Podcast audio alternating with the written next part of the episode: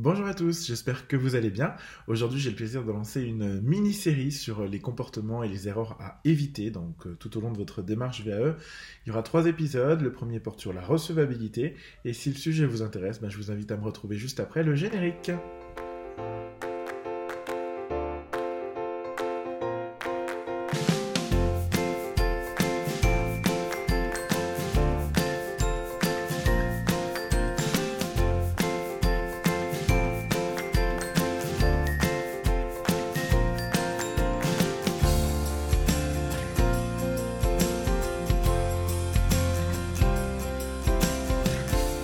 De vous retrouver cette semaine pour un nouvel épisode. Je suis Julien Waccar, je suis ingénieur de la formation et des compétences. Euh, c'est un diplôme de niveau master que j'ai obtenu par la VAE et mon métier c'est la formation pour adultes. J'accompagne à la VAE depuis 2015 maintenant sur tout type de diplôme, tout domaine et tout niveau. Euh, et dans ces épisodes, je vous partage chaque vendredi un maximum de retours d'expérience, de trucs, d'astuces, de bonnes pratiques pour vous aider à vous lancer du mieux possible dans la démarche de VAE et en tout cas, je l'espère, de tout mon cœur, la réussir. Si le sujet vous intéresse, il y a un épisode chaque vendredi, donc je vous invite à vous abonner dès maintenant. Euh, alors, passons à ces euh, comportements, erreurs, euh, fautes qui peuvent réellement vous empêcher d'obtenir votre recevabilité. Je ne vais pas réexpliquer ici ce que c'est que la recevabilité, vous avez largement l'information sur cette chaîne. si le sujet vous intéresse, par contre, ce que je peux vous dire, c'est que sans recevabilité, pas de projet VAE, donc c'est forcément une étape importante. sans transition, voici les... comment je peux dire ça Oui, les erreurs à ne pas commettre.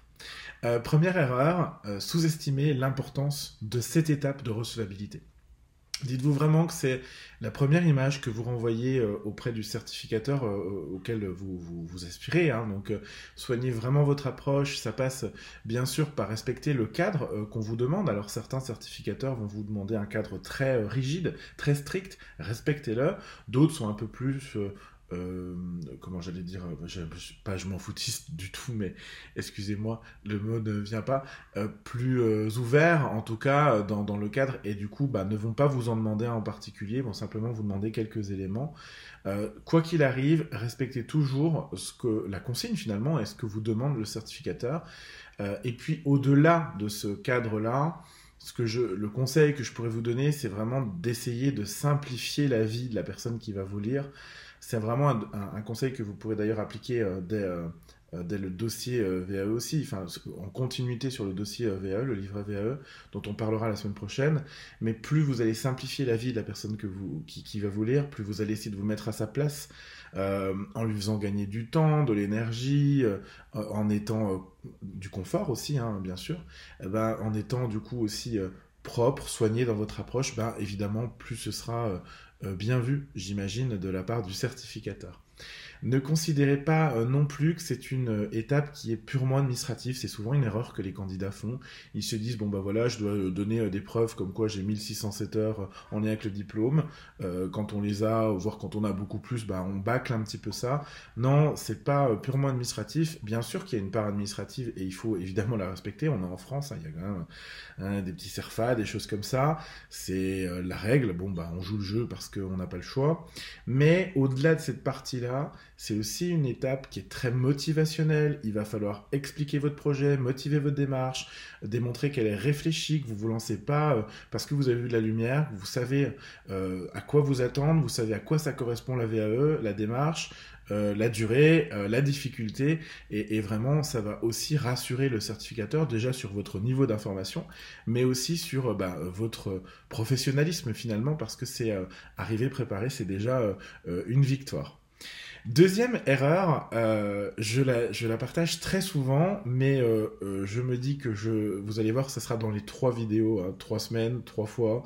Je, je, ne le dirai jamais assez parce que c'est vraiment un des actes fondamentaux de la démarche de VAE.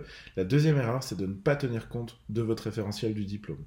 C'est le cœur de la démarche, j'en parle systématiquement, rien ne sert de parler de compétences qui ne concernent pas directement votre diplôme, non pas que c'est pas intéressant, euh, que finalement vous sachiez faire d'autres choses, mais c'est aussi pour démontrer que vous avez compris que la démarche de VAE, l'esprit de la démarche de VAE, c'est la validation des acquis de l'expérience en lien avec un diplôme. Donc si vous préparez un diplôme de menuiserie, ne me parlez pas de cuisine. Si vous préparez un diplôme de management, n'allez pas forcément parler de la partie technique de votre métier. Quoi. Euh, le certificateur, ça l'intéresse pas dans le cadre de cette démarche de VAE, parce que lui, ce qu'il veut, c'est voir que vous avez compris que ce que vous allez faire valider, c'est les compétences en lien avec le diplôme. Donc ça peut être un peu frustrant. Après, euh, ne soyons pas non plus rigides, restons souples et agiles. Euh, faites attention si vous avez des, parfois des compétences qui ne concernent pas directement le diplôme, mais en essayant de réfléchir un petit peu, peut-être que vous pouvez vous dire ah bah oui, il y a un lien finalement si on y réfléchit. Par exemple, dans le CV euh, VAE, moi je recommande toujours de parler des hobbies. Voilà, parce que bah, déjà, c'est aussi vous donner un éclairage sur la personne que vous êtes. Si par exemple, n'importe quoi, vous faites du sport collectif, bah, à un moment, il y a un lien, parce que ça, avec par exemple une problématique de management, une problématique d'animation de projet, peu importe, parce que du coup, vous savez euh, euh, faire de la communication, euh, créer du lien, avoir un esprit d'équipe, etc. Et ça, c'est des soft skills qui sont transversales et qui peuvent s'appliquer finalement à quasiment tous les domaines, tous les métiers. Donc voilà, c'est un exemple un peu bidon, le sport, pour que vous compreniez, mais euh, ça, euh, j'espère en tout cas que ça fonctionne. Si c'est pas clair, n'hésitez pas à poser des questions en commentaire. Je tourne cette vidéo la nuit parce que, parce que je dors pas. D'ailleurs, c'est pour ça que j'ai une tête un peu bizarre. Je vous, vous prie de m'en excuser. Mais euh, du coup, voilà, ça vous donne déjà une trame. Et si jamais il y a besoin de compléments d'information parce que c'est pas clair, n'hésitez pas à, laisser un petit commentaire. Je vous répondrai avec grand plaisir. Troisième erreur, vouloir aller trop vite. Ça, c'est le gros problème des candidats. Alors, je peux comprendre que quand on a de la motivation au démarrage d'un projet, on a envie d'aller super vite et, d'être à fond et, que ça avance, etc. Mais le problème, le risque, c'est qu'aller vite, c'est ne pas prendre suffisamment de hauteur, de recul, d'analyse. Je vous rappelle que la démarche de VAE, c'est d'abord et avant tout une démarche d'analyse de votre pratique professionnelle. Et eh ben, on n'a pas le même recul si on fait un CV en un jour que si on fait un CV sur trois semaines. C'est tout, c'est comme ça, parce qu'il y a des choses qui vont vous venir, à partir du moment où vous allez euh, commencer à rédiger, à vous remémorer, il y a des choses qui vont venir, il y a des choses que vous allez relire et que vous allez écrire du coup différemment, euh, en vous laissant un peu de temps, c'est euh, vous donner aussi un gage de qualité. Alors je vous dis pas non plus de prendre 12 mois pour faire une recevabilité, c'est pas ce que je dis, mais essayez quand même de prendre le temps de faire les choses correctement. Prendre le temps, c'est aussi vous donner euh, la possibilité d'aller suffisamment en profondeur. Parce que je vous rappelle, y compris dès la, phase de recevabilité, que au-delà de ce que vous faites, ce qui nous intéresse, c'est de savoir comment vous le faites, euh, pourquoi vous vous, vous y prenez de telle façon, et tout ça en dimensionnant vos compétences, en les contextualisant dans leur environnement par, métier par exemple, en donnant des repères, notamment chiffrés, qui vont permettre aux certificateurs de comprendre l'étendue de vos compétences. Et ça prend aussi du temps parce que du coup, bah, je dis n'importe quoi, je reprends l'exemple du management, c'est très flagrant, je le donne souvent ici sur cette chaîne. Euh, c'est euh, typiquement, c'est pas la même chose de manager euh, deux personnes, deux serveurs, je dis n'importe quoi, dans une brasserie, que de manager dans une compagnie de bus. 300 personnes sur 10 métiers différents avec des conducteurs receveurs, des agents d'accueil, des responsables de service, etc., etc. L'un ne dénigre pas l'autre, c'est juste des, contextes, des environnements de travail qui sont différents, et donc du coup il est important que le certificateur puisse comprendre la portée de vos compétences, l'étendue de vos responsabilités, parce que derrière, il doit ou pas vous attribuer la recevabilité et potentiellement le diplôme. Donc il faut bien qu'il comprenne évidemment ce que vous faites, évidemment plus ce que vous faites est complexe, euh, difficile, ardu, et eh ben plus euh, il va, ça, va lui donner envie et lui et finalement valoriser vos compétences, en tout cas les compétences que vous avez acquises euh, dans votre expérience par rapport à cette euh, démarche. Voilà. erreur suivante. alors c'est vrai, pareil tout au long de la démarche, mais particulièrement en phase de recevabilité, ne pas prouver ce que vous dites. Vous êtes dans une démarche euh, première étape, donc j'ai dit, elle, n'est pas que administrative, mais elle est administrative aussi, euh, malgré tout, j'ai envie de dire.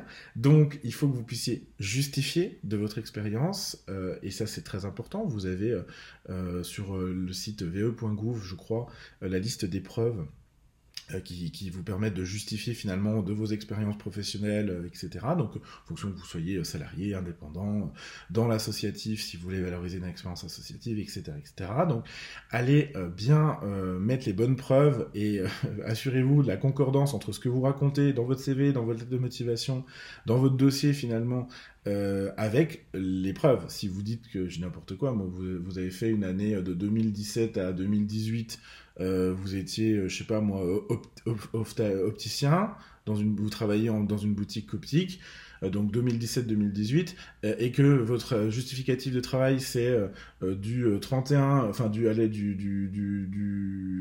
du 1er décembre 2017 au 3 janvier 2018, bah c'est pas 2017-2018 quoi. Du coup, ça vous fait finalement qu'un mois d'expérience. Donc faites très attention euh, à être exhaustif et à prouver ce que vous dites avec les justificatifs. Et puis au-delà de ça, dans votre CV, dans votre lettre de motivation, quand vous parlez de vos compétences, c'est-à-dire de ce que vous faites, bah, il va falloir illustrer, donner des exemples, donner de la matière pour euh, prouver finalement que vous avez réellement euh, vécu les situations que vous décrivez.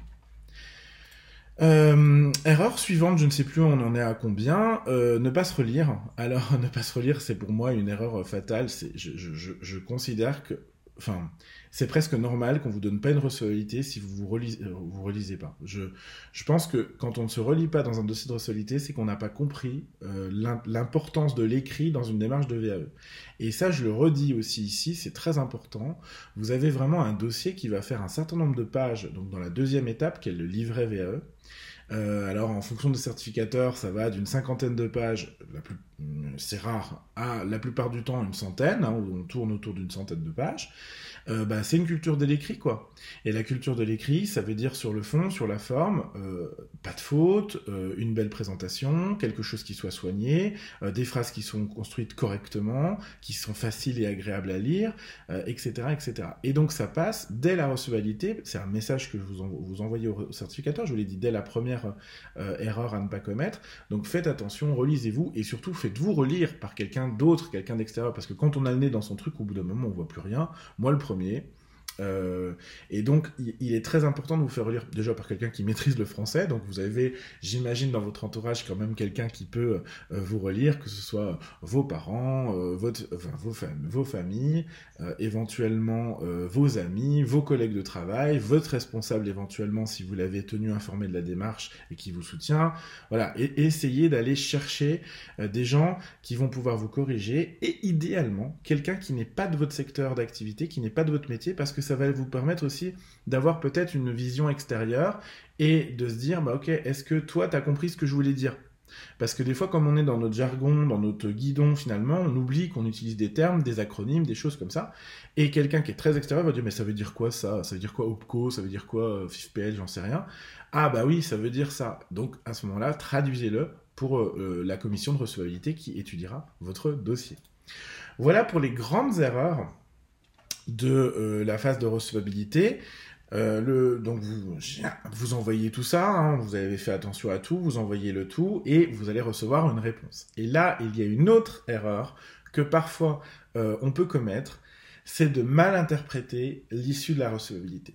Je vous rappelle que vous avez trois possibilités à l'issue d'une étude de recevabilité par un certificateur. Soit il vous dit non, c'est-à-dire vous avez une recevabilité nulle. Soit il vous dit oui, mais attention, c'est la rationalité partielle, et vous avez euh, sinon un grand oui, euh, c'est la rationalité totale. Euh, malgré ces trois choix, vous avez des interprétations qui peuvent être parfois, parce que c'est de l'interprétation, donc c'est de l'analyse de votre part, du jugement, qui peuvent être parfois erronées. Et donc je voulais vous sensibiliser à ça parce que c'est vraiment une erreur que font souvent les, candidats. Si vous avez, vous n'obtenez pas la recevabilité, Déjà, dites-vous que ça n'est jamais dirigé contre vous en tant que personne, parce que j'ai des fois des, gens qui peuvent prendre les choses à cœur. Non, c'est souvent qu'il y a eu un, mauvais choix de diplôme, une, inadéquation entre vos compétences et votre diplôme. Moi, je récupère souvent des gens qui m'ont dit, bah, j'ai pas eu la recevabilité. Oui, ok, bah, on va regarder ce que tu as envoyé. Ah bah c'est normal que tu l'aies pas eu, parce que tu n'avais pas compris en fait finalement cette étape-là, et qu'il fallait que tu fasses le lien entre tes compétences d'une part et le diplôme d'autre part. C'est souvent la grosse erreur que commettent les gens. Donc faites attention à ça. Et puis vous pouvez peut-être, en tout cas je, serai vous, je ferai la démarche, demander ce qu'a pêché pour éventuellement reposer un dossier ultérieurement ou un dossier ailleurs auprès d'un autre certificateur sur un autre diplôme. Ça vous empêchera du coup de faire les erreurs, enfin les mêmes erreurs une deuxième fois. Deuxième possibilité, je vous ai parlé de recevabilité partielle. Donc là, le certificateur, il attire votre attention sur un ou plusieurs points de vigilance qui sont importants pour lui, où il se dit, attention, là, à la lecture de votre recevabilité, on a un doute sur le fait que vous sachiez le faire. Donc, ce qu'on attend, c'est d'être rassuré dans la deuxième étape, le livret d'expérience. Des fois, j'ai des gens qui me disent Ah ouais, mais du coup, euh, ils veulent pas. Non, c'est pas qu'ils veulent pas, c'est qu'ils ont besoin d'être rassurés là-dessus. Est-ce que tu peux les rassurer là-dessus? Euh, oui, j'ai de l'expérience, euh, machin, finalement, oui, en transition de projets euh, numériques et digitaux, oui, finalement, quand j'ai réfléchi, c'est vrai, on n'avait pas d'extranet et maintenant on en a un, et puis j'ai j'ai mis en place et j'ai accompagné avec l'équipe. Ok, ben simplement, on va en parler dans ton livret. D'accord, ok. Donc faites attention à ça. Et puis la recevabilité totale, une grave erreur que les candidats commettent, c'est que bah, euh, c'est pas parce que vous avez recevabilité totale que ça préjuge du fait que vous aurez le diplôme totalement. Voilà. Euh, vous pouvez avoir une c'est vous avez donc le droit d'entrer dans la démarche, mais c'est pas pour autant que le jury va vous dire oui. Et ça, c'est très important de vous le rappeler. Malgré tout, bah, c'est une première étape, elle est indispensable pour vous lancer dans la démarche et du coup pour potentiellement obtenir votre diplôme. Donc bravo, malgré tout, c'est une belle victoire.